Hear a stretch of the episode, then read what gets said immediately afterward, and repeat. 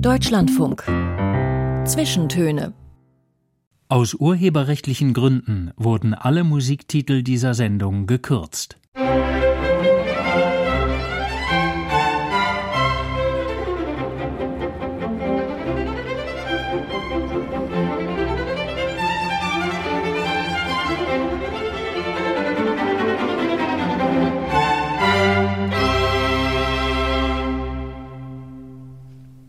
Zu den Zwischentönen begrüßt sie Maja Elmenreich. Yoga sei eine Lebenskunst, sagt mein heutiger Gast. Anna Trökes ist bei mir im Studio. Seit bald 50 Jahren unterrichtet sie Yoga. Noch länger praktiziert sie es selbst. Sie bildet andere zu Lehrenden aus und sie hat zahlreiche Bücher über Yoga geschrieben. All das zusammen hat Anna Trökes im Laufe der Jahrzehnte den Ruf einer Yoga-Instanz im deutschsprachigen Raum beschert. Darüber wollen wir natürlich sprechen, so wie über die Jahrtausende alte Geschichte von Yoga, auch über die Erfolgsgeschichte. Millionen Menschen auf der Welt machen ja Yoga. Rund fünf Millionen sollen es inzwischen in Deutschland sein und täglich werden es, so nicht nur meine Beobachtungen, täglich werden es mehr. Ich freue mich, dass Sie da sind, Frau Trökes. Willkommen. Vielen Dank. Ich habe bei der Vorbereitung auf unser Gespräch natürlich immer wieder Ausschau gehalten nach Ihren Büchern. In Buchhandlungen bin ich fündig geworden. Da stand mal die kleine Yoga-Philosophie, mal Yoga für mehr Energie und Ruhe und natürlich immer wieder ihr Opus Magnum, das große Buch vom Yoga. Und in der Stadtteilbücherei bei mir in Köln bin ich auch fündig geworden, habe eine ganze Reihe ihrer Bücher in einem Regal gefunden, über dem steht Fit und Schön. Und da habe ich mich gefragt, ob Sie einverstanden sind mit dieser Einsortierung Fit und Schön.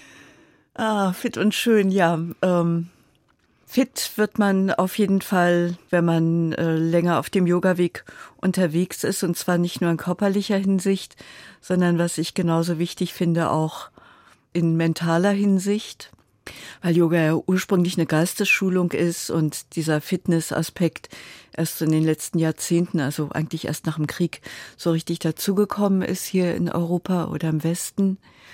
Und schön, ich denke, Menschen, die klar sind und die ihre innere Welt regulieren können und ihren inneren Kompass immer wieder ausrichten können, die kommen vielleicht nicht ganz so negativ und manchmal aggressiv rüber.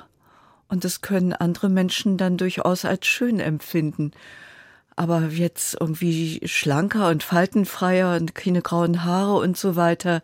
Das empfehlen zwar schon die Quellentexte, aber das konnte ich jetzt im Laufe der Jahrzehnte nicht beobachten. Das sind also alles Begleiterscheinungen eher, das ja. Fitsein und das Schönsein. Wie würden Sie es formulieren? Welche Ziele verfolgen zum Beispiel Sie mit Yoga? Ein Ziel, das ich lange verfolgt habe, war Gesundung und stabile Gesundheit. Stabilisierung der Gesundheit, ja. Auf der einen Seite sind diese Körper- und Atemübungen natürlich sehr gut, aber ich habe festgestellt im Laufe der Jahre, wenn die Ruhe des Geistes nicht dazu kommt, also wenn man keine Möglichkeiten hat, sich mental und emotional zu stabilisieren, dann nützt das andere nämlich relativ wenig, weder die Kraft noch die Beweglichkeit der Geist ist wirklich das Wesentliche. Also der, er führt tatsächlich in die Krankheit oder er führt in die Gesundung oder er führt auch dazu, dass Gesundheit erhalten bleibt. Ja, die Grundlagen sind immer mental. Das heißt, mhm. das Körperliche, das haben Sie gerade schon so ein bisschen anklingen lassen, das Körperliche, was in den vergangenen Jahren, Jahrzehnten mit diesen Asanas, mit den Körperübungen so sehr in den Fokus gerückt ist, ist gar nicht der Ursprung, ist gar nicht das Eigentliche, das Wesentliche von Yoga? noch nicht mal von dem Hatha-Yoga, der so verbreitet ist, also als Körperübungsprogramm. Es gab jetzt über viele Jahre hinweg, fünf Jahre EU gefördert, ein Hatha-Yoga-Project. Und da wurde interdisziplinär und international geforscht. Und einer der Forschungsleiter, James Mellison, sagt, der Kern des Hatha-Yoga ist Pranayama, also Atemübung und Meditation. Und die Asanas gelten gewissermaßen als Vorbereitung dafür. Also so wie das Foyer im Theater. Ne? Das heißt aber, dass das, was die meisten von uns, wenn ich es mal so sagen darf, unter Yoga verstehen, ist eigentlich nur die halbe Miete. Ich sag manchmal ganz frech, die bleiben im Foyer stehen. die kommen schon gar nicht auf die Bühne? Weder auf die Bühne noch in den Zuschauerraum, ja, also in den Genuss dessen, was es da zu erfahren und zu erleben gibt. Und insofern passt diese neue Ausrichtung, diese moderne Ausrichtung des Yoga natürlich wunderbar in die Leistungsgesellschaft, wo Menschen permanent aufgerufen sind, sich selbst zu optimieren und eine gute Performance zu machen. Das hat aber im Yoga noch nie interessiert weder die Performance noch die Selbstoptimierung, sondern es ging eher darum, das, womit man Performance macht, zu durchschauen und dann auch loslassen zu können, um sich von sich selbst befreien zu können.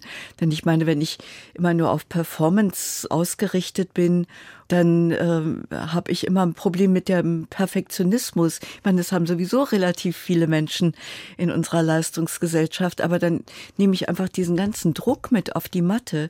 Die Menschen suchen aber tatsächlich eigentlich, wenn ich sie frage, eher Entspannung, die Fähigkeit mal wieder abschalten zu können und das, diesen ganzen Wahnsinn auch mal wieder loslassen zu können. Da ist im Yoga tatsächlich noch sehr viel Luft nach oben. Und das liegt natürlich an den Interessen der Lehrkräfte, die sich mit den Interessen des Yoga nicht immer decken. Wenn die nicht den Yoga vermitteln, so wie der Yoga das will, dann können sie auch nicht ihre Teilnehmenden in die Richtung motivieren. Aber das ändert sich gerade so ein bisschen, denn diese Themen mentale Stabilität, mit Gefühlen besser klarkommen, mehr in die Ruhe finden, äh, wird in der letzten Zeit wo der Boden unter unseren Füßen teilweise so heftig schwankt, doch auch mehr nachgefragt als früher. Wir wollen jetzt zur ersten Musik kommen, die auf Ihrer Liste steht und vielleicht am meisten nach Yoga klingt, beziehungsweise mit Yoga zu tun hat. Purnamada heißt dieser Titel. Das ist, wenn ich das richtig weiß, Sanskrit, die mhm. altindische Sprache und auch die Sprache des Yoga. Ja, das äh, Sanskrit ist eine dieser indoeuropäischen Grund- und Ursprachen, Wurzelsprachen, wie man sagt. Und dieser Begriff Purna ist für Yoga ganz wesentlich. Er bedeutet Fülle. Also die eigene Fülle erkennen und sich der Fülle des, Leben, des Lebens öffnen und zum anderen dann auf der Rückseite gewissermaßen wie zwei Seiten der Medaille auch die Leerheit, die Leere zulassen. Aber hier geht's jetzt erstmal um Fülle. Viele Yoga-Wege sind sehr weltzugewandt. Die gehen erstmal durch die Fülle, lassen uns die Fülle anerkennen, um dann, wenn wir mit ihr sind, auch die Sehnsucht zu entwickeln nach der Lehre. Und ich mag dieses Lied sehr. Also man kann mit dem sehr gut schwingen und man kann es singen. Und wenn man es singt und singt und singt, denkt man in der Zeit an nichts anderes. Und es beginnt ja mit einer Silbe, die wahrscheinlich auch diejenigen kennen, die noch nie auf einer Yogamatte Om. Om, genau. genau. Was heißt dieses Om, was ja manchmal Om schon fast ein bisschen zum Yoga-Klischee ja, vorkommt, ja, ja. habe ich schon. Es ist der uranfängliche Ton. Wir sagen ja in unserer westlichen Kultur am Anfang war das Wort und in der indischen Kultur sagt man, am Anfang war der Klang. Und dieser uranfängliche Klang, da ist gewissermaßen alles drin. Das ist ein Ausdruck der Quelle. Shantala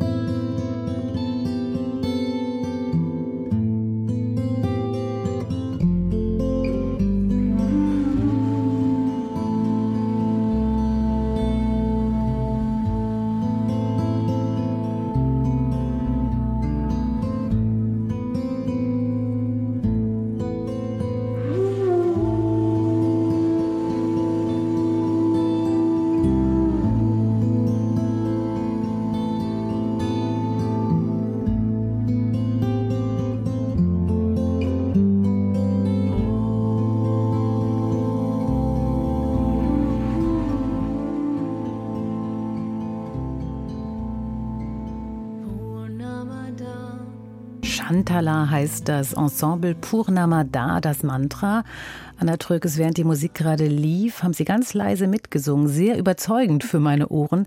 Beherrschen Sie Sanskrit in- und auswendig? Nein, nein, ich äh, bin immer an dieser komplizierten Grammatik gescheitert und habe meine Energie dann lieber auf was anderes ausgerichtet. Aber Mantras mitsingen zu können oder überhaupt singen zu können, ist mir schon wichtig, weil Mantra heißt ja ein Werkzeug für den Geist, also etwas, was in den Geist und auf den Geist wirkt.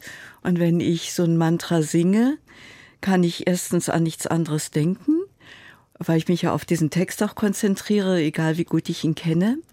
Und zum anderen bin ich dann auf diesen Inhalten sehr verbunden. Und hier ist es ja ein, ein Inhalt, der sich der Fülle widmet. Und ich finde es ein super gutes Mantra für unsere Gesellschaft, wo wir alle doch so auf Mangel ausgerichtet sind. Immer braucht man noch was und soll es noch mehr und noch besser sein und so weiter. Mich immer wieder daran zu erinnern, in welcher Fülle wir eigentlich schon sind die ganze Lebenswirklichkeit ist schlussendlich Fülle. Mein Organismus ist Fülle, mein Geist ist Fülle, ja, die Natur ist Fülle, der, die Möglichkeit zu atmen ist Fülle. Diese Sättigung, die daraus entstehen kann, wird im Yoga als ganz wichtig angesehen, weil dieses ewige Bedürftigsein ist wie so ein Störfaktor. Und was da gesucht wird, ist, dass man mit sich selber an so einen Punkt kommt, wo man merkt, dass man diese Bedürftigkeit in den Griff kriegt und eventuell sogar mancher Hinsicht etwas durstloser wird. Alles, von dem mhm. Sie jetzt sprechen, das kann man ganz schnell auf unsere heutige schnelle und hungrige Zeit beziehen. Mhm. Aber die Ursprünge, wir sprechen ja in diesem Gespräch hauptsächlich vom Hatha-Yoga, das ist sozusagen Ihr Yoga, das Sie äh, praktizieren. Wie weit müssen wir eigentlich zurückgehen, um zu dem Schluss zu, oder zu der Erkenntnis zu kommen, dass die klugen Geister damals schon wussten eigentlich, dass wir hungrig sind und dass unser Geist wie ein Affe von Baum zu Baum springt? Ich würde mal sagen, unser Geist hat sich, seitdem wir Menschen sind, nicht besonders verändert. Das ist es für mich immer wieder sehr, sehr beeindruckende, dass Texte, die zweieinhalbtausend Jahre alt sind, den Geist so genau beschreiben und ähm, so viele Klärungs- und Coaching-Tools geben, die heute genauso gut funktionieren wie damals. 2000 Jahre haben Sie jetzt gerade gesagt. Wir können, glaube ich, noch ein bisschen sogar Man weiter kann sogar noch ein bisschen weiter zurückgehen, mhm. ja. Aber die Texte, die wir aus der noch früheren Zeit haben, die sind teilweise Ritualtexte und ungefähr so, naja, 400 vor wird sehr viel über Geist nachgedacht. Da beginnen so die großen Lehrgespräche. Und es gibt ein paar, die sind noch früher, ungefähr 1500 vor unserer Zeitrechnung. Man kann die immer sehr schlecht zeitlich einordnen, weil man weiß nicht, gibt es früher noch eine mündliche Überlieferung, wann sind die eigentlich niedergeschrieben worden und so weiter. Es bleibt vage, aber im, im Grunde genommen kann man sagen, zwischen 2.000 und 3.000 Jahre wird immer über dasselbe nachgedacht. Wer hat da nachgedacht? Wer gilt als Erfinder, mag man vielleicht gar nicht sagen, aber. Gibt's nicht. Das bleibt wirklich im Dunkel. Ja, also man vermutet, dass die ersten Menschen, die man mit Fug und Recht Yogis nennen könnte, Männer waren, die sich dafür interessiert haben, wie sie ihre Bewusstseinszustände mit Atmung modulieren konnten. Und dann gab es ja ein, ein, paar Jahrhunderte, die mit der vedischen Kultur gefüllt waren, wo noch nicht so viel über den Geist nachgedacht wurde, sondern wo das Verhältnis des Menschen zum Göttlichen reflektiert wurde. Das war eine Zeit, in der offensichtlich auch viel darüber nachgedacht wurde, wer bin ich als Mensch, als natürliches Wesen, was ist die Natur, wie kann ich in Beziehung treten mit der Natur, weil diese vedischen Götter sind ja Naturgötter, nicht? Da gibt's einen Sonnengott und einen Windgott, einen Wassergott, einen Feuergott, ein bisschen ähnlich auch im Grunde genommen wie bei den Griechen, nicht? Und denen wurde auch sehr viel geopfert. Ja, es war sehr ritualistisch, auch für die Menschen sehr fremdbestimmt, weil immer die Brahmanen dazwischen geschaltet waren. Und dann gab es eine ganz neue Strömung, nämlich dass alles verinnerlicht wurde. Und es wurde gesagt, ich habe diese Elemente, den Wind und das Feuer und das Wasser. Und ich habe das alles in mir. Und wenn ich damit in Beziehung treten will, dann muss ich mich meinem Atmen zuwenden. Also es wurde sehr verinnerlicht und da kamen diese ersten richtigen Lehrsituationen auf, dass kleine Gruppen junger Menschen um einen, der schon weiter gedacht hatte, herum sich sammelten, war die Zeit der Upanishaden, das heißt nahe sitzen bei. Und diese Lehrgespräche sind für uns auch heute noch sehr interessant, weil einfach sehr viele Themen, die für Menschen insgesamt wichtig sind, da reflektiert wurden. Nämlich zum Beispiel, was geschieht nach dem Tod oder was ist wichtig im Leben. Das äußere Leben, das innere Leben und so weiter und so weiter. Und die sind teilweise auch sehr poetisch und schön. Also steckt in Yoga auch eine gehörige Portion Religion mit drin? Jein. Es gibt religiöse Strömungen, theistische könnte man sagen, und es gibt Strömungen, zum Beispiel das Yoga Sutra von Patanjali, ist dezidiert nicht religiös, aber der Yoga der Bhagavad Gita zum Beispiel oder auch der Hatha Yoga, der heute so viel praktiziert wird, der ist dezidiert theistisch. Also da wird die Einheit mit dem göttlichen Wesensgrund gesucht. Bezogen auf Hatha Yoga wissen das die wenigsten nicht, aber das, die Quellentexte sind da ganz eindeutig. Sie sagen, dass dieser Yoga-Weg von Gott geoffenbart ist, damit die Menschen zu ihm zurückfinden. Und der, in Anführungsstrichen, Gott, der da gemeint ist, Shiva, steht aber in der indischen Kultur für Bewusstsein. Sie haben jetzt gerade äh, das Beieinandersitzen und auch die Fokussierung auf sich selbst beschrieben, aber Yoga ist schon etwas, was von Guru zu Schülern, vom nächsten Guru zum nächsten Schüler weitergetragen wurde? Unbedingt. Also das wird als ganz wesentlich angesehen.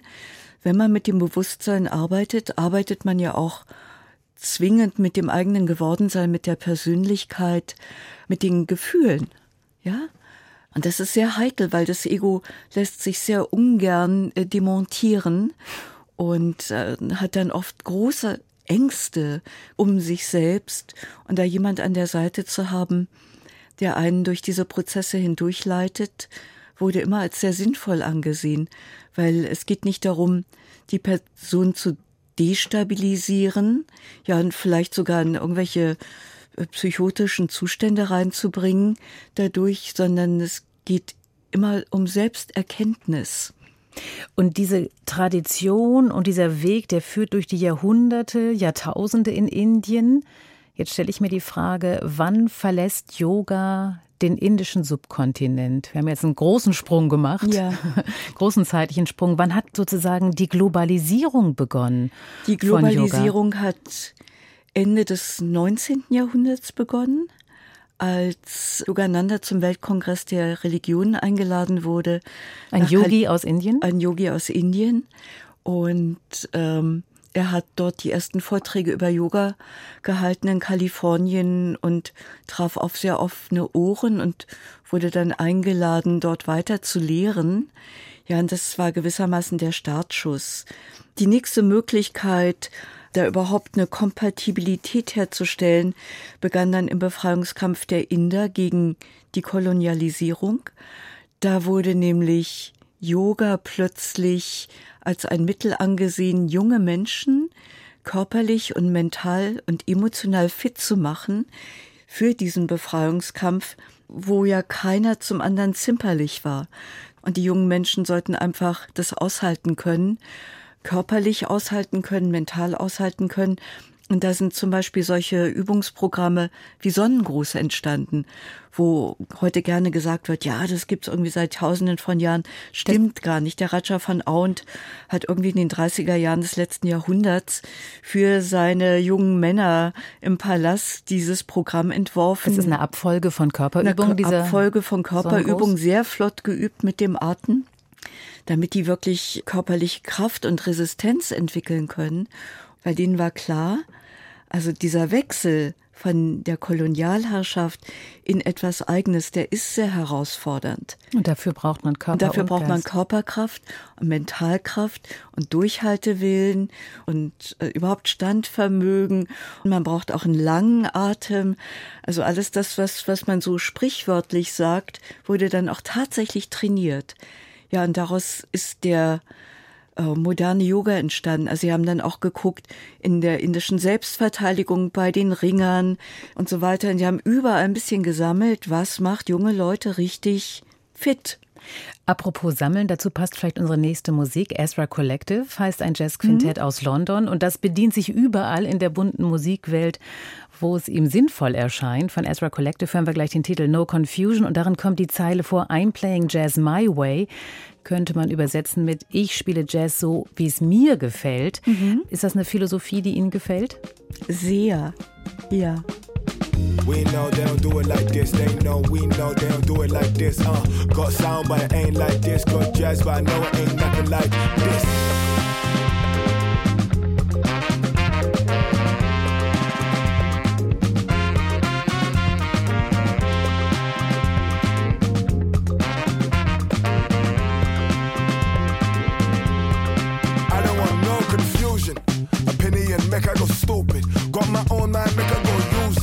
spread love and put the love in the music.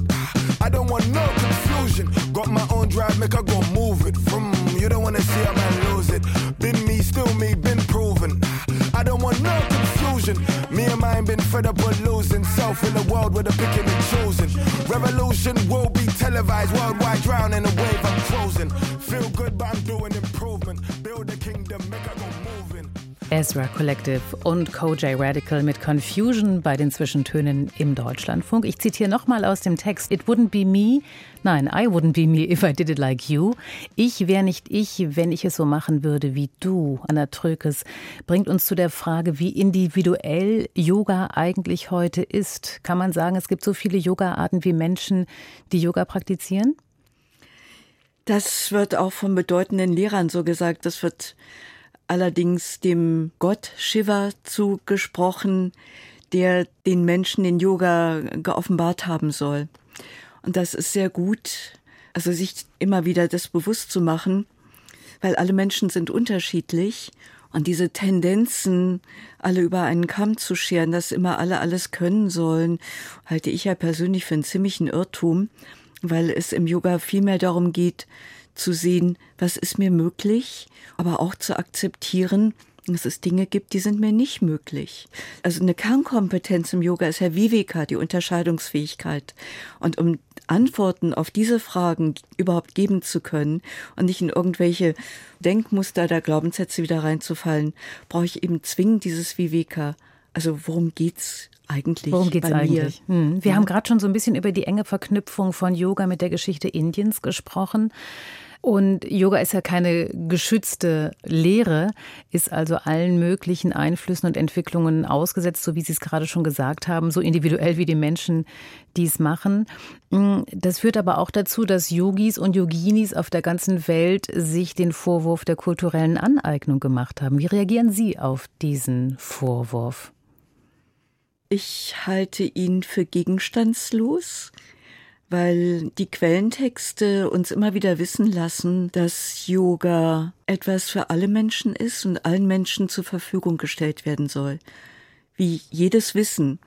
Also es käme ja keiner auf die Idee zu sagen, Bewusstseinsforschung ist, was weiß ich, in den USA oder in Deutschland äh, vorangetrieben worden. Ich nehme jetzt einfach beispielhaft mal zwei Länder und jeder, also wenn die Inder jetzt auch sich mit Bewusstseinsforschung beschäftigen, dann ist das eine kulturelle Aneignung. Es geht ja darum zu gucken, wie ist das menschliche Bewusstsein aufgebaut und wie nach welchen Prinzipien funktioniert es und welche Methoden gibt es, um damit umzugehen. Aber beobachten Sie nicht auch manchmal in Yoga-Studios so eine gewisse, ich möchte mal sagen, übertriebene Attitüde, also eine Ganesha-Figur gleich am Eingang, im Hintergrund äh, laufen leise Mantras, dann gibt es Räucherstäbchen, dass es so eine etwas äh, bemühte Folklore manchmal ist?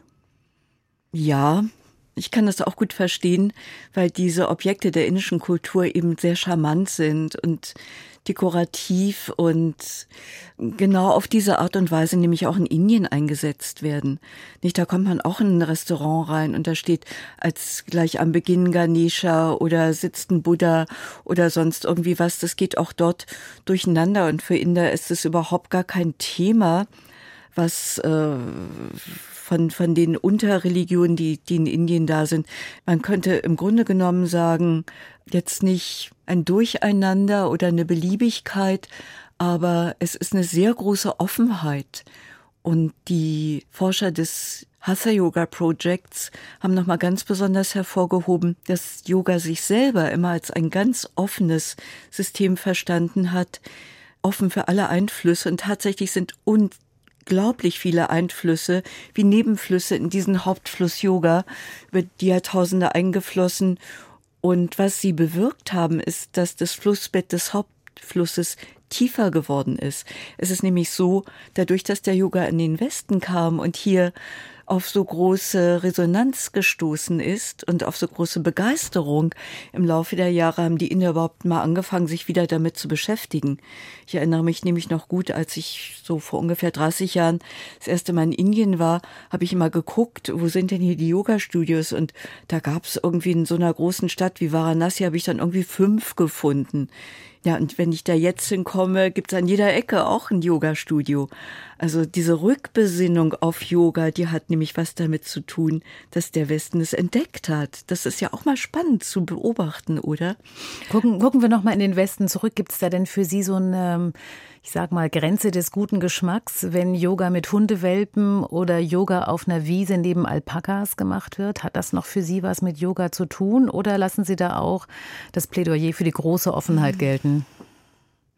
Ich finde schon, man kann es ein bisschen zu weit treiben, so Bier-Yoga oder das sehe ich jetzt nicht so, aber die Grenzen sind tatsächlich auch in Indien unglaublich fließend. Also ich meine, die Inder waren die ersten, die mit dem Lach-Yoga begonnen haben. Und der erste Yogalehrer, den ich als Kind hier in Berlin hatte, an der Volkshochschule Tiergarten, der hat schon damals mit uns immer Lach-Yoga gemacht. Das fand ich natürlich als Kind super.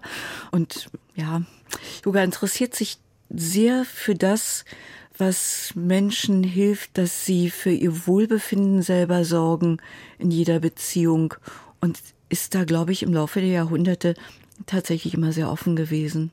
Anna Trökes ist zu Gast bei den Zwischentönen. Wir wollen gleich weiter darüber sprechen, wie sie zum Yoga gekommen ist und warum sie dabei geblieben ist. Im kommenden Jahr feiert sie ihr persönliches 50 Jahre Yoga-Jubiläum und damit geht's gleich weiter im zweiten Teil unseres Gesprächs. Bis gleich. Und weiterhin am Mikrofon bei den Zwischentönen ist Maja Elmenreich. Madonna übt Yoga-Sting auch, so wie wahrscheinlich halb Hollywood. Jahrzehnte zuvor schon Hermann Hesse und C.G. Jung. Die Fußballer der deutschen Nationalelf rollen ihre Matten aus und konzentrieren sich auf Körperübungen, Atemtechnik und Meditation. Yoga ist auch heute unser Thema bei den Zwischentönen. Zu Gast ist nämlich Anna Trökes, ihres Zeichens Yoga-Lehrerin, Yoga-Autorin und Ausbilderin und offensichtlich Fan von Earth, Wind and Fire. Frau Trökes, warum haben Sie sich Fantasy gewünscht, den großen Earth, Wind and Fire Hit aus dem Jahr 1978? Erstmal, weil ich diese Musik liebe und diese Gruppe liebe und sie mich immer auf die Tanzfläche gelockt hat. Und zum anderen, weil ich diesen Titel so wichtig finde. Also Fantasy heißt für mich immer weiter, das ganze Leben lang, Visionären bleiben. Und das auch gerne mit Tempo. Wenn man Ihnen im Online-Unterricht zum Beispiel folgt, merkt man, Sie geben sehr ruhigen, sehr bedachten Yoga-Unterricht, aber Tempo mögen Sie auch. Ich bin sehr schnell im Geist.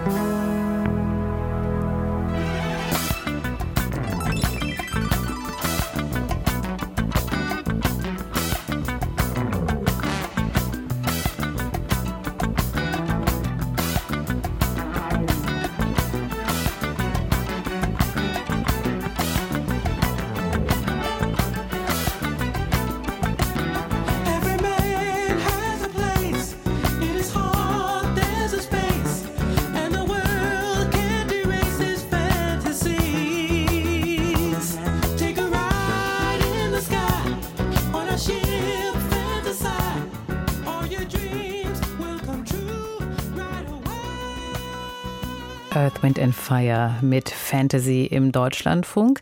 Ein Wunsch unseres heutigen Gastes in den Zwischentönen Anna Trökes ist da. Frau Trökes, Sie haben es gerade schon erzählt. Als Kind haben Sie Yoga in der Volkshochschule in Berlin-Tiergarten gemacht. War das Ihr Wunsch oder war das ein elterlicher, ein mütterlicher, ein väterlicher Impuls? Ein mütterlicher Impuls Um keinen Kindersitter organisieren zu müssen, hat sie mich einfach mitgenommen in ihren Yogakurs. Das war also Da, kein Kinderkurs, sondern ein nein, nein, Erwachsenenkurs. gab's gar nicht. Kinderkurse gibt's, glaube ich, erst so seit 20, 25 Jahren. Ich wurde damals einfach dann mitgenommen in diesen Volkshochschulkurs. Und die gibt es tatsächlich in Deutschland für Yoga seit Ende des Krieges. Also die begannen 1945 schon in Nürnberg und Fürth. Erste Yogakurse, Krieg zu Ende, erste Yogakurse gingen los. Wenn Sie Nürnberg sagen, Mhm. da fällt mir gleich ein, dass ja die Nationalsozialisten Yoga auch für ihre Zwecke genutzt, in Anführungsstrichen, man muss sagen, eben instrumentalisiert haben. Was hatte Yoga damals für einen Ruf? Äh, Das galt so wie weiße Magie. Also Hitler hatte die Vorstellung, dass man damit Menschen mental nochmal anders beeinflussen könnte. Dann hat sich allerdings relativ schnell herausgestellt, dass wenn die Menschen sich wirklich mit Yoga beschäftigen, also nicht nur mit den Körperübungen, sondern auch mit den Geistesübungen, dass das ihren Geist unabhängiger und freier macht, damit auch kritischer und dass die dann nicht mehr so gute Gefolgsleute sind. Und dadurch war dann Yoga ganz bald wieder verboten, also richtig verboten, wie übrigens in allen Diktaturen. Hm, Und wie war das, als Ihre Mutter dann Yoga gemacht hat? War das eine andere Form von Gymnastik oder wie hat man das Nee, gesehen? die hat auch Entspannung und Ruhe gesucht. Ja, die hatte im Krieg sehr viel abgekriegt und war sehr belastet und hatte enorme Schlafstörungen und hatte die Hoffnung, dass sie durch dieses Yoga-Lernen da Erleichterung erfährt, was sie dann tatsächlich auch einmal pro Woche widerfuhr, was wir alle gemerkt haben. Deswegen habe ich sehr früh abgespeichert, dass Yoga etwas ist, was Menschen gut tut. Mal ganz abgesehen davon, wenn ich in diesem Yogakurs war, dass ich plötzlich mit lauter gut gelaunten Erwachsenen zusammen war. Und meine Mutter hat dann äh, Gelenkräumer gekriegt und konnte nicht mehr weiter zum Yoga gehen. Und äh, ich habe das aber so im Gedächtnis behalten. Und als ich selber dann bedürftig war nach einem Sportunfall und Dauerschmerzen hatte und die Reha nicht funktioniert hat, habe ich mich dran erinnert, da war doch was. Und tatsächlich ging es mir dann genauso. Also mir hat es dann sehr gut getan, weil Yoga ist nämlich etwas, das auch selbstwirksam macht. Was genau ist damals passiert bei diesem schweren Unfall? Ich bin schlecht angeleitet über einen Kasten gesprungen beim Training für Sportabitur, bin mit den Zehen in dieser Lederwulst hängen geblieben und hatte sehr viel Schwung drauf und bin dann irgendwie wie so eine schlecht abgestoppte Rakete über diesen Kasten gesaust, hab die Berliner Jugendmeisterin im Hammerwerfen noch umgeschmissen. Ein ziemlicher Koloss, Erfolg. ja. Also so ein weiblicher Ganesha stand die dann neben dem Kasten, sollte eigentlich Hilfeleistung machen. Ich bin nur in sie reingeknallt und habe mir eine Kompressionsfraktur im der Lendenwirbelsäule zugezogen. Und dann habe ich eine Prognose auf Invalidität gekriegt und die erste Rente in diesem zarten Alter. Und ich hatte eben Dauerschmerzen und war natürlich sehr verängstigt, was mit mir sein sollte. Und als ich dann wieder zum Yoga fand, habe ich gemerkt, ich kann selber alles Mögliche tun, um diesen Schmerzen und auch der Angst entgegenzuwirken. Also ich bin selbstwirksam geworden. Was war das für eine Angst damals, dass Ihre eigentlichen Berufspläne nicht umzusetzen sind, dass Sie ein Leben lang mit Die Schmerzen haben mir gesagt, ich würde mit spätestens 30 Jahren im Rollstuhl sitzen. Also der, der Amtsarzt hat mir das gesagt. Und das war natürlich eine Aussicht, die mir Angst gemacht hat, ja. Weil ich äh, habe ich hab mir einfach mein Leben nicht vorstellen können Mhm. auf diese Art und Weise, weil ich bin ein sehr bewegter Mensch. Also ich bin extrem bewegungsfreudig und Sie waren also ein sportliches Kind gewesen. na, also zumindest ein bewegtes Kind. Ich war nie besonders sportlich, aber bin eine, die einfach äh, immer extrem viel rumsaust und rumhüpft und mental und auch körperlich eher so ein unruhiger Mensch war und die Vorstellung, das jetzt in einen Rollstuhl zu verpflanzen, die hat mich noch unruhiger gemacht. Mhm. Was waren denn damals Ihre Berufspläne? Was hätten Sie sich gewünscht oder was haben Sie sich gewünscht und vorgehabt unmittelbar vor dem, vor dem Unfall? Ich wollte irgendwas mit Geisteswissenschaften machen. Meine Mutter hat dann gesagt, geht gar nicht. Und wir haben uns ja dann auf Lehramt mit geisteswissenschaftlichen Fächern geeinigt und so weiter. Und ich habe dann eigentlich erst im Laufe meines Studiums so meine innere Ausrichtung gefunden, also zu Kommunikations- und Sprachwissenschaften und Philosophie. Ich habe ja dann auch erst gemerkt, dass ich gerne lehre, aber dass ich eben gerne Yoga lehre. Aber dazwischen gab es ja eben noch diesen Schritt, wo ich dann aus der eigenen Yoga-Lehre plötzlich einen Kurs an der Uni hatte und dann gemerkt habe, dass, dass das eigentlich das Ding ist. Darüber wollen wir gleich noch ausführlicher mhm. sprechen. Wer kam aber nach diesem Unfall, also in ihrer, in ihrer Familiengeschichte war Yoga schon vorhanden, wer war nach diesem Unfall auf die Idee gekommen, dass Yoga etwas für sie sein würde in dieser Situation? Ich habe mich selber daran erinnert. Mhm ich, ich sehe mich äh, gewissermaßen immer noch im Immanuel Krankenhaus in Berlin in einem Bett liegen, voller Schmerzen und irgendwie ziemlich hoffnungslos. Meine Mutter steht neben dem Bett. Ich überlege, wie, kann ich mit dieser Situation umgehen? So geht's nicht weiter, weil die ganze Reha bringt hier gar nichts. Und dann hab, sehe ich mich, wie ich zu meiner Mutter sage, ich glaube, ich muss auch jetzt wieder Yoga machen. Und dann habe ich mich damals ohne Internet und alles dafür interessiert. Ich weiß gar nicht mehr, wie das ging, ehrlich gesagt. Wie hat man sich damals eigentlich informiert? Ja, keine Ahnung mehr. Jedenfalls, ich habe dann rausgefunden, dass im Club Mediterranee ganze Yoga gemacht wird und zwar den ganzen Tag irgendwelche Angebote sind. Und dann habe ich mir so einen Katalog besorgt, also Paper. Und wir haben dann geguckt, welchen Club Med können wir uns leisten. Und das war der auf Mallorca. Mhm. Und das war sozusagen ja, der Punkt, wo Sie gesagt haben, okay, wir probieren es mal damit, wir lassen uns mal oder ich lasse mich darauf ein. Ja. Und vielleicht liefern die beiden norwegischen Musiker Cecil Andresen und Böge Wesseltoff genau dafür jetzt den Soundtrack. Denn sie singen äh, in ihrem Song Try genau davon, es einfach mal auszuprobieren. Passt also ja. auch ganz gut Immer zur Situation. wieder ausprobieren. Und mhm. zum Yoga, ne? Ja.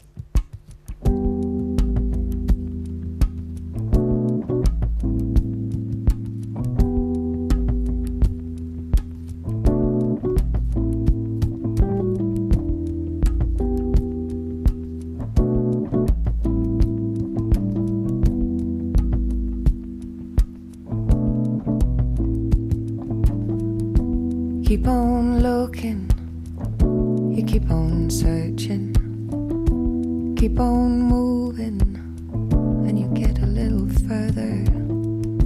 Keep on trusting, you keep on hoping, keep on facing your fears just to keep on growing. Just try, try.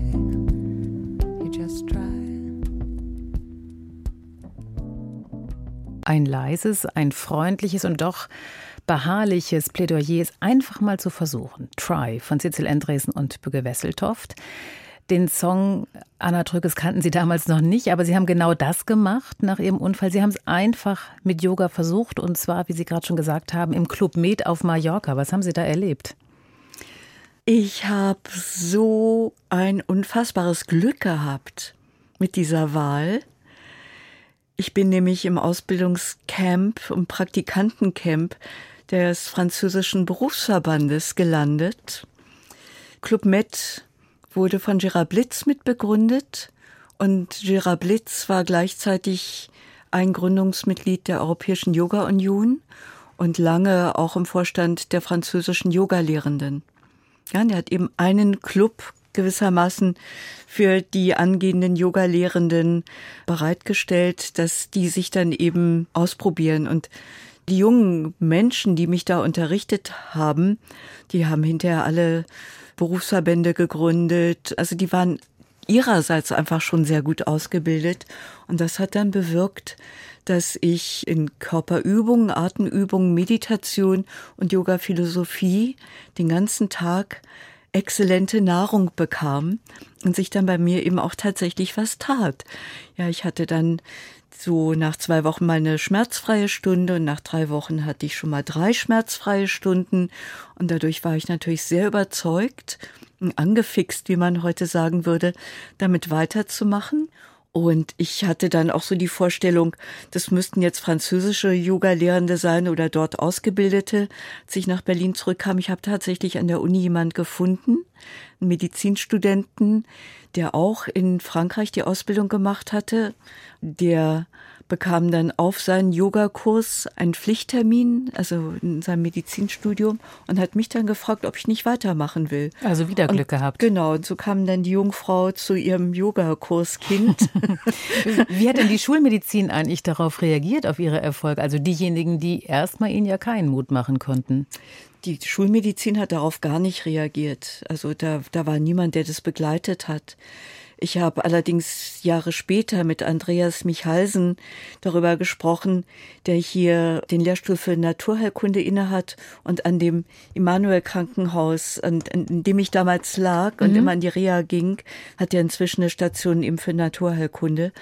Und mit dem habe ich drüber gesprochen und habe gesagt, dass Yoga für mich der Wendepunkt war, weil ich gemerkt habe, ich kann selber was tun. Und das war der Weg aus der Angst raus. Und die Heilung konnte erst geschehen, als ich nicht mehr diesen Horror hatte, was soll aus mir werden. Hm, also ja. die, die Schulmedizin, weil Sie jetzt gerade von der Naturheilkunde gesprochen haben, die Schulmedizin hat damals von den Wirkungen des Yoga, die ja heute durch viele Studien, jetzt nicht hundertprozentig, aber doch weitgehend auch belegt sind, noch gar nicht viel gewusst und nicht gehalten. Die haben damals äh, zum Beispiel eine Wirbelsäulengymnastik angeboten.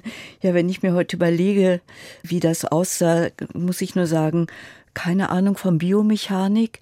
Ja, mir ging's nach jeder Stunde irgendwie schlechter als vorher. Also das, das verstehe ich eben heute und es hat sich seitdem so unglaublich viel getan. Ja. Und äh, mein Bodymedizin, früher Psychosomatik, geht ja davon aus, dass eben die psychische Einstellung das Wichtige ist. Ich muss mich innerlich auf Heilung ausrichten. Und mhm. das war auch bei mir der Knackpunkt. Ja, ich hatte plötzlich wieder eine Vision für mein Leben. Ja, dass ich wieder unterwegs sein kann, dass ich reisen kann, dass ich tanzen kann und so weiter. Und das hatte ich ja damals im Krankenhaus nicht und über Yoga habe ich das dann wieder bekommen. Und dazu Respektive, ich wusste, wenn es mir schlecht geht, lege ich mich hin, mache ein paar Übungen, danach geht's wieder. Hm, und dazu kam ja dann auch die Vision von der Yogaschülerin zur Yogalehrerin zu werden. Das ist ja nochmal ein großer Weiterschritt. Ja, ich habe ja auf Lehramt hin studiert und musste dann ja auch diese Schulpraktika machen und habe immer gemerkt, dass ich sehr gerne unterrichte und dass ich das auch wirklich sehr gut kann. Das ist meine Berufung. Aber ich habe dann während der Schulpraktika gemerkt, bitte nicht am Gymnasium, nicht in einem Kollegium, nicht mit einem festgeschriebenen Curriculum, sondern ich muss selbstständig arbeiten. Das ist ja nicht jetzt unbedingt der leichteste Weg, so ein Weg in die Selbstständigkeit. Nie, meine Mutter war auch total entsetzt, dass ich da nicht diesen sicheren Weg gehen wollte. Aber für mich gab es da gar, gar kein Wenn und Aber. Ich bin sehr früh in die Selbstständigkeit reingegangen und habe, um mir das leisten zu können, selbstständig Yoga-Lehrkraft zu sein, mit dem Staatsexamen noch den Taxischein gemacht und bin fünf Jahre hier in Berlin Taxi gefahren, weil ich vom Yoga eben nicht leben konnte. Die, ich meine, man bekam früher dafür auch wirklich so gut wie gar nichts. In der Uni sowieso schon nicht beim Hochschulsport, aber auch in den Kursen konnte man fast nichts verlangen.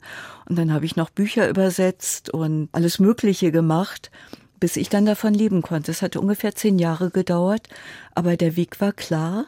Das ist es und ich habe das ja auch seitdem nie bereut. Das heißt, irgendwann stand die eigene Yogaschule, die eigenen Yogaklassen an, für Sie die zu gründen und Tag ein, Tag aus Yoga zu unterrichten? Tag ein, Tag aus Yoga zu unterrichten. Und zwar nicht nur immer in Berlin, sondern auch überall. Ich habe mir gesagt, wenn ich mich selbstständig machen will, dann muss ich mir einen Ruf erschaffen. Also wenn man meinen Namen hört, muss man damit was verbinden. Die Yoga-Trökes.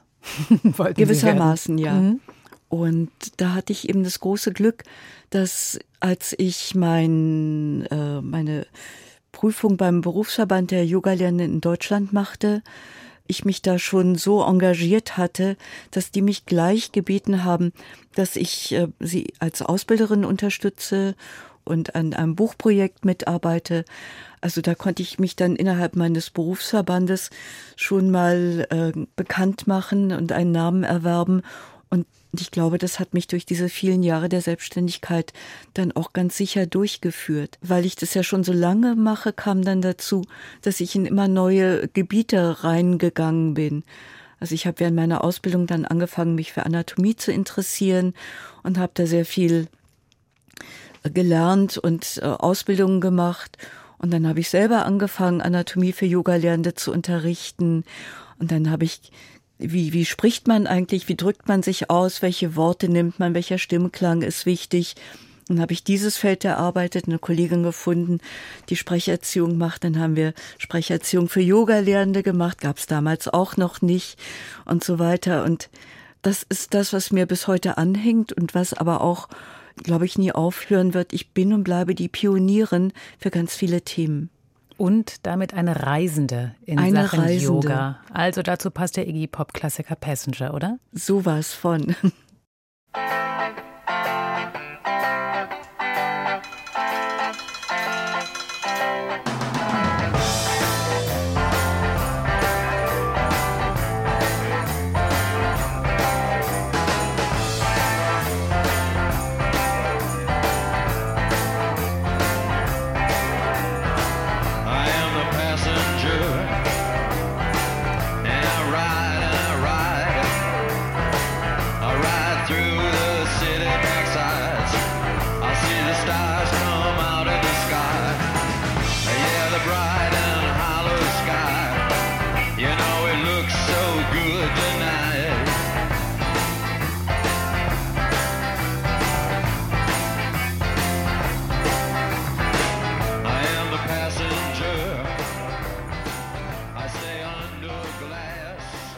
Anna Trölkes hat sich Iggy Pops Passenger gewünscht. Und viele von uns haben ja das Gefühl, selbst nur noch Passagiere im eigenen Leben zu sein, stets auf der Durchreise, nur noch Zwischenhalte zu machen, aber nirgendwo und niemals irgendwo anzukommen. Frau Trölkes, ist das der Grund, warum Yoga so boomt? Wenn ich achtsam, ausgerichtet auf der Matte irgendwelche Asanas praktiziere, ist die Chance, dass ich zu mir komme, relativ groß. Was ist dieses zu sich kommen eigentlich genau? Dass man so alles drumherum ausschaltet oder wie würden Sie das beschreiben? Es ist ein nach innen ziehen der Sinne, sich selbst erfahren, also Propriozeption. Wenn ich was so mache, dann fühlt sich das so an. Wenn ich was so mache, fühlt sich das anders an. Das ist Propriozeption, aber wenn es gut geht, dann wird es auch Interozeption. Das heißt, ich beginne mich in meinem Körperraum zu erfahren. Ich spüre mich immer differenzierter. Was Yoga aber noch viel mehr interessiert, ist das, was äh, Daniel Siegel, ein, ein Bewusstseinsforscher und Psychoanalytiker Mindzeit nennt. Das heißt, ich beginne mitzukriegen, wenn ich das denke, wie erfahre ich das in meinem Körpersein? Wird es enger, wird es weiter? Erfahre ich Erleichterung? Wenn ich mit diesen Gefühlen gehe, was macht denn das eigentlich mit mir? Und zwar nicht nur mit dem Muskeltonus, das kriegt man ja relativ schnell mit, ob man sich da anspannt oder ein bisschen locker lässt, sondern äh, man kann da auch lernen, wie nimmt sich mein Herz das zu Herzen? Also dann ist man wirklich bei sich und man ist nicht nur darauf angewiesen, immer die Resultate mitzukriegen. Also man hat vorher, äh, plötzlich merkt man, oh, die Stimmung schlägt um oder jetzt bin ich ganz verspannt oder jetzt tut mir hier was weh oder so, sondern man kriegt gewissermaßen irgendwann den Prozess mit und den kann man nur mitkriegen, wenn man bei sich ist, also sich selber begleitet im eigenen Leben. Und mit sich waren ja viele von uns während der Pandemie, während der Lockdowns, da haben ja doch einige mit Yoga auch begonnen, die sonst nie was damit anfangen konnten. Wie erklären Sie diesen besonderen Boom der vergangenen Jahre? Yoga hat durchaus auch den Ruf, dass es gegen Stress wirkt, vielleicht sogar stressresistent macht. Ich bin der Ansicht, wenn es gut gelehrt wird, dass es Menschen sogar resilient machen kann. Und das ist das, was besonders gebraucht wurde, weil diese Pandemie war ja ein Ereignis, was uns im wahrsten Sinne des Wortes überfallen hat. Hm, aber ja. dieses Starkwerden, dieses Resilientwerden, das kann schnell auch in diesen Selbstoptimierungswahn kippen, oder? Das ist ja so ein Vorwurf, den Yoga auch sich immer mal einhandelt. Ja, von dem sprach ich ja auch vorhin schon. Was bedeutet denn resilient? Ich bin in der Lage zu erkennen, wodurch ich mir selber immer wieder Stress erschaffe und ich kann beginnen darüber zu reflektieren, ob und wie ich damit weitermachen will, respektive welche anderen Möglichkeiten es noch gibt, welche Alternativen es gibt und eben wie ich mich damit fühle. Und das ist das eine. Das ist gewissermaßen mein eigener Resonanzraum. Aber mein eigener Resonanzraum wirkt ja auch immer in den Resonanzraum der anderen mit ein. Also ich habe festgestellt, gerade in der Pandemie, wenn ich unaufgeregt bleibe, wenn ich versuche, entspannt zu bleiben und mental stabil zu bleiben, dann äh, geht es mir nicht nur anders, sondern Menschen in meiner unmittelbaren Umgebung werden davon angesteckt. Ich habe mal gehört, dass äh, Gehirne sehr stark in Resonanz gehen mit anderen Gehirnen. Und das wissen wir alle, wenn jemand irgendwie nervös ist, wie schnell man davon angesteckt wird. Gerade in Partnerschaften zum Beispiel nicht, kennt man das sehr gut. Aber was mir nicht klar war, ist, dass Gehirne eben auch stark darauf reagieren, wenn ein Mensch versucht, eine harmonische Schwingung beizubehalten und dass sie sowas wie eine innere Sehnsucht haben, sich auch damit zu synchronisieren. Und dann dachte ich, das habe ich doch gelernt, dann probiere ich doch mal das. Hm, aber dieses Gemeinsame, das hat auch über die Zoom-Räume funktioniert. Ah, okay. Ich wollte nämlich gerade genau ja, darauf ja. zu sprechen ja, kommen. Ich habe dann sehr viel mich ganz schnell in Zoom eingearbeitet und habe weiter per Zoom unterrichtet. Und wir haben sehr viel über Zoom gemeinsam meditiert. Und es war ganz erstaunlich, nicht nur in meiner Empfindung, sondern auch in den Feedbacks, dass das ankam. Hm. Diese Corona-Zeit hat ja äh, YouTube-Yoga-Stars noch mal größer gemacht. Mhm. Adrian Mischler ist ja dann großer Name mhm. aus den USA oder Medi Morrison aus aus Deutschland. Also viele haben dann doch durch diese YouTube-Stars angeleitet zum ersten Mal Yoga gemacht. Das ist aber nicht ganz ungefährlich, oder? Das ist nicht ganz ungefährlich, weil es ähm, kein Feedback-System gibt für einen Menschen, der mit Yoga beginnt und in seiner eigenen Propriozeption noch unterentwickelt ist. Also da sagt keiner, Vorsicht, wenn du das äh, ja, so also ungefährlich jetzt, hältst. Jetzt, wenn du das Bein beugst, achte doch mal drauf, dass das Knie nicht immer nach innen abweicht und ganz genau drückt die Außenkanten der Fersen runter. Ich habe ja ein starkes Interesse daran, dass wenn die Menschen Yoga üben, dass sie sich damit richtig wohltun und nicht noch weiter schädigen. Und Sie beteiligen sich ja auch an einer Yoga-Plattform im Netz selbst. Yoga Easy heißt die, die kostet Geld. Also Sie sind grundsätzlich nicht gegen Online-Yoga-Unterricht. nee, diese Plattform ist ja auch entwickelt worden von einer Frau, die gerade Mutter geworden war und damit äh, war klar, sie kann jetzt nicht mehr in ihren geliebten äh, Yogakurs regelmäßig gehen, weil mit einem neugeborenen Kind weiß man eben nie. Und dann hat sie begonnen rumzuforschen, was gibt's denn online? Und sie hat mich dann über so ein Netzwerk kennengelernt und wir haben dann gemeinsam überlegt, wie man das machen kann für all diejenigen, die zum Beispiel auch im Schichtdienst arbeiten oder viel reisen müssen, dass, dass die trotzdem eine regelmäßige Yoga-Praxis haben können. Mhm.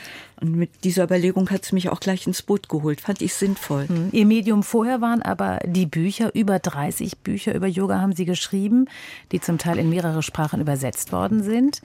Ist das Buch inzwischen ein Yoga-Medium bei dieser großen Vorherrschaft des Bildschirms und der Online-Möglichkeiten? Ist das Buch ein Yoga-Medium, das sich in einer gewissen Weise überholt hat? Nein.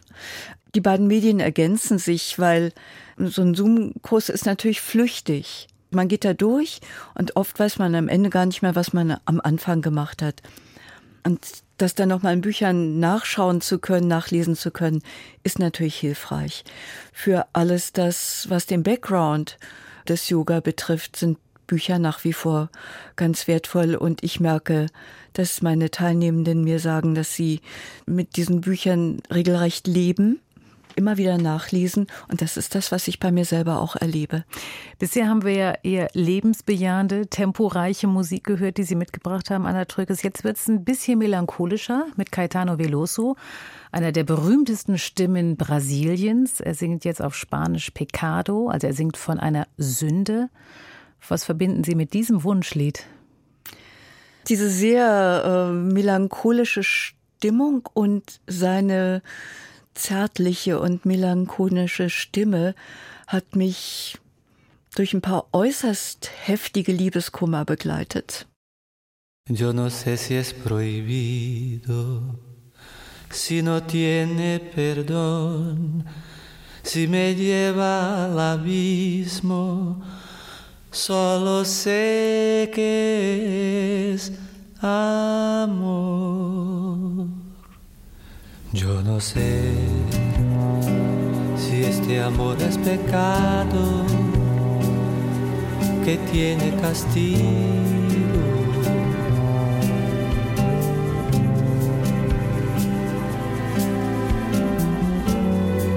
Si es faltar a las leyes honradas del hombre y de Dios.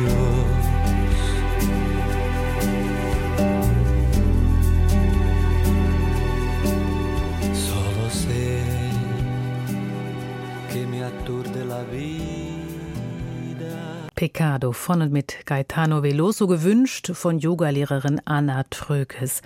Sie haben, Frau Trökes, bereits, wenn man das so sagen darf, Generationen von Yogalehrerinnen und Lehrern ausgebildet. Was macht Ihrer Meinung nach eine gute Lehrerin und einen guten Lehrer aus? Eine gute Lehrerin, ein guter Lehrer sollte unbedingt ein starkes Anliegen verspüren, Menschen zu fördern, in ihren Eigenheiten zu sehen und auch zu fördern, sie zu ermutigen, sie zu motivieren und ihre Potenziale zu entdecken. Im Yoga bedeutet das zu erkennen, wer sie sind mit ihren Fähigkeiten und auch mit dem, was ihnen schwerfällt oder vielleicht was sie nicht können und damit Frieden zu machen. Klingt schon fast nach einer psychologischen Begleitung. Heute würde man sagen, nach einem Coach, der mehr Ja. macht als nur körperliche Anleitung. Es, es geht ja um das Wie, nicht? Also, wenn ich jemand sage, äh, mach so weit wie du kannst und wenn du, wenn, wenn die Form nicht stimmt, du fühlst dich aber darin wohl und ich sehe, du fühlst dich darin wohl, dann ist das auch gut so. Wichtig ist, dass du überhaupt was machst und dass du da bist und dass du regelmäßig kommst. Und wenn die Yogamatte ein Ort ist, wo du dich in deinem Leben mal angenommen fühlst und akzeptiert fühlst, und zwar nicht nur von mir, sondern auch von dir selber, dann ist es ein ganz heilsamer Ort. Treten Ja. Sie mit jedem und jeder, die bei Ihnen auf der Matte liegen im Kurs, in so einen engen Kontakt, dass Sie, ich möchte ja fast von Lebenshilfe sprechen, die Sie im Zweifelsfall leisten, dass Sie äh, da so ganz nah an die einzelnen Menschen herankommen? Ist nicht immer möglich, aber überraschend oft ist es möglich und ich habe gemerkt, dass die Teilnehmenden sich durchaus von den Yoga-Lehrkräften Lebensbegleitung wünschen und erhoffen. Hat aber auch Grenzen, oder? Sie Hat können jetzt natürlich nicht jemanden, der in einer natürlich. totalen Lebenskrise ist, äh, durch in dem Yogakurs so begleiten, dass diese Krise sich in Luft auflöst. Nicht, nicht in einem Yogakurs, aber in Einzelgesprächen kann ich zumindest äh, Konzepte und Methoden des Yoga anbieten, mit denen der Mensch dann arbeiten kann. Wenn Sie so eine Gruppe anleiten, machen Sie dann eigentlich selbst auch Yoga? Also nehmen Sie die Wirkungen mit, die äh, die Schülerinnen und Schüler äh, mitnehmen, die Teilnehmenden? Oder ist das was ganz anderes, wenn man unterrichtet? Sowohl als auch. Ja, auf der einen Seite, mein Gehirn macht ja die ganze Zeit mit, nicht? Also über die Spiegelneurone, über die Bewegungs-, also die motorischen Zentren im Gehirn und so weiter und so weiter. Das kann ich ja gar nicht ausschließen. Auf der anderen Seite bin ich natürlich sehr stark auch in einem beobachtenden Zustand, um die Menschen begleiten zu können. Also mitmachen, Augen zu und die machen, was sie wollen, das geht dann nicht, sondern ich gucke schon sehr genau und tune mich auf sie ein und mache nur selber mit, um hier und dort noch was zu spüren, um meine Ansagen noch feiner, genauer und differenzierter machen zu können. Ist theoretisch denn Yoga für jeden was? Ich könnte mir vorstellen, wer jetzt körperlich eingeschränkt ist, tut sich schwer mit dem so häufig zitierten nach unten schauenden Hund. Ja, ich kenne da auch jemand, der genau damit sich schwer tut und so die Vorstellung hat, es eines Tages mal wieder können zu können. Aber er macht jeden Tag Yoga ohne den herabschauenden Hund und es ist ein vollwertiger, ihn befriedigender Yoga-Weg. Und beschränkt sich nur auf den Atem oder? Nein, es gibt doch auch andere Asanas. Man kann ja auch Sachen machen, die zum Beispiel nicht die Schultergelenke betreffen, sondern die für den Rücken gut sind. Man kann viel im Stehen machen oder so weiter. Ja, also die Auswahl ist ja riesig. Man muss dann den Yoga den Menschen anpassen. Und das ist eben das, was äh, Krishnamacharya und Desikachar, diese beiden wichtigen Erneuerer des, des Yoga, immer wieder gesagt haben. Der Yoga hat den Menschen zu dienen und nicht der Mensch dem Yoga. Apropos Mensch, da fällt mir noch eine Frage ein, die ich Ihnen unbedingt stellen wollte. Warum eigentlich haben so viele Yoga-Figuren Anleihen an Tiere? Den nach unten schauenden Hund haben wir gerade schon äh, zitiert, die Kobra, In mancher äh, der Beziehung Fisch. einfach nur, weil sie so aussehen wie. Ja, Mhm. also man macht was ganz ähnliches wie ein Hund, der sich dehnt. Oder, also beim Fisch ist es jetzt nicht so offensichtlich, aber auf dem Bauch liegen und sich dann erheben wie eine Kobra, das macht ja Sinn. Und manchmal gibt es eben auch eine ganz intensive symbolische Bedeutung. Und weil wahrscheinlich jeder auch weiß, wie es aussieht, ne? Naja, also es ist ja nicht bei allen so. Also wenn man Virabhadra hört, äh, weiß man in unserer Kultur nicht, was, was ein Virabhadra ist, also welche mythische Figur sich dahinter verbirgt. Dann wird das hier Held oder Krieger genannt und das ist dann auch nicht richtig reflektiert und hinterlässt dann oft auch so ein komisches Gefühl. Der Symbolik da mal auf die Spur zu gehen, ist in vieler Hinsicht sehr äh, hilfreich, denn zum Beispiel eine der beliebtesten Yoga-Haltungen, Shavasana, heißt ja die Leichenhaltung. Flach auf dem Boden liegend. Genau, in der Rückenlage, in der Entspannungshaltung, es wird dann auf tiefen Entspannung genannt, aber im Text heißt es eben ganz eindeutig Shavasana. Nicht, also man soll liegen wie ein Toter, der allerdings innerlich ganz präsent und ganz da ist.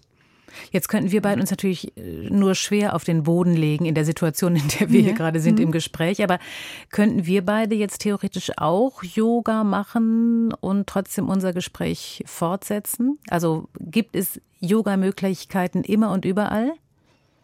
Ich sehe das schon. Zum Beispiel ist die Definition für die Atemübung Pranayama das Aufhören des unbewussten, an den Geist geketteten Atemgeschehens. In dem Moment, wo ich beginne, bewusst zu atmen, bin ich in einer Yoga-Praxis, sagt einer der wichtigsten Quellentexte. Kann ich also zwischendurch immer mal machen. Können Sie immer mal machen. Oder sich auf eine, eben auf eine besondere Weise hinstellen, auf zwei Füße, das innere Alignment suchen oder die Schulter mal wieder nach unten entspannen. Yoga ist ja auch Bewusstheit im Tun, also Bewusstheit im Handeln.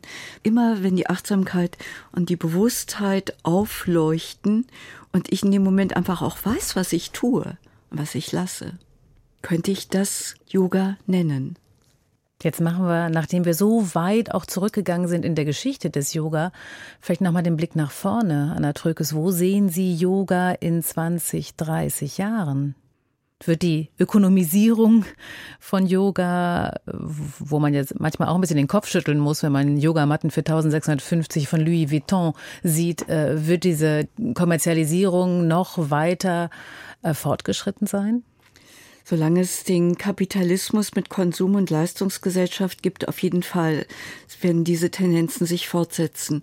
Aber es gibt eben auch Gegenströmungen, weil immer mehr Menschen hedonistisch so gesättigt sind, dass immer mehr, immer höher, immer weiter ihnen gar nichts mehr gibt.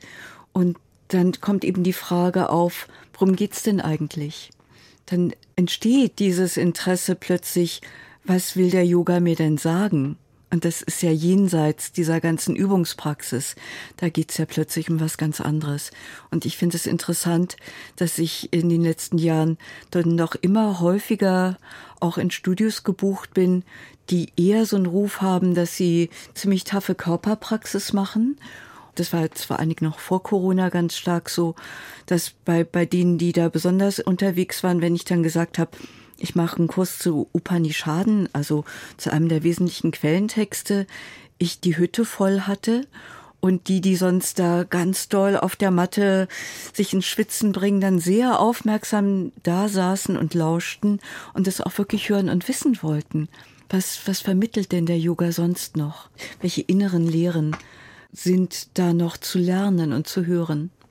Anna Trökes, haben Sie herzlichen Dank für dieses Zwischentöne-Gespräch über Yoga und Ihren Yoga-Weg. Wir sind noch nicht ganz am Ende dieser Sendung. Erstmal noch der Hinweis auf die nächste Ausgabe der Zwischentöne. Da wird sich mein Kollege Klaus Pilger mit dem Lehrer und Bildungsinfluencer Bob Blume unterhalten. Diese und alle Zwischentöne-Sendungen finden Sie dann zu gegebener Zeit in der DLF Audiothek-App. Aber Anna Trökes, eine Musik haben wir noch. Diane Warwick mit What the World Needs Now is Love, Sweet Love. Für Sie auch so eine Art Yoga-Weisheit? Ganz generell programmatisch. Alles wäre doch wesentlich leichter in der Welt, wenn die Menschen liebender wären. Dann nehmen wir das jetzt mit. Mhm. Mit Diane Warwick gehen diese Zwischentöne zu Ende mit Maja Elmenreich und meinem Gast Anna Trökes. Vielen Dank.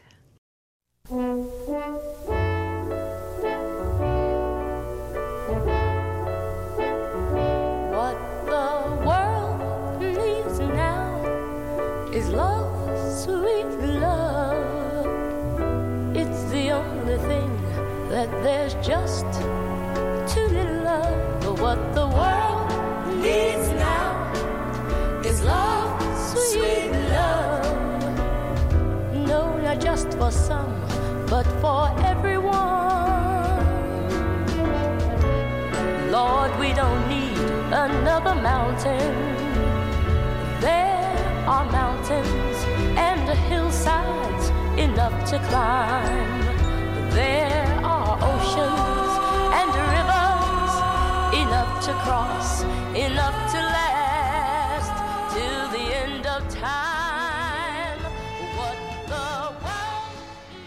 Aus urheberrechtlichen Gründen wurden alle Musiktitel dieser Sendung gekürzt.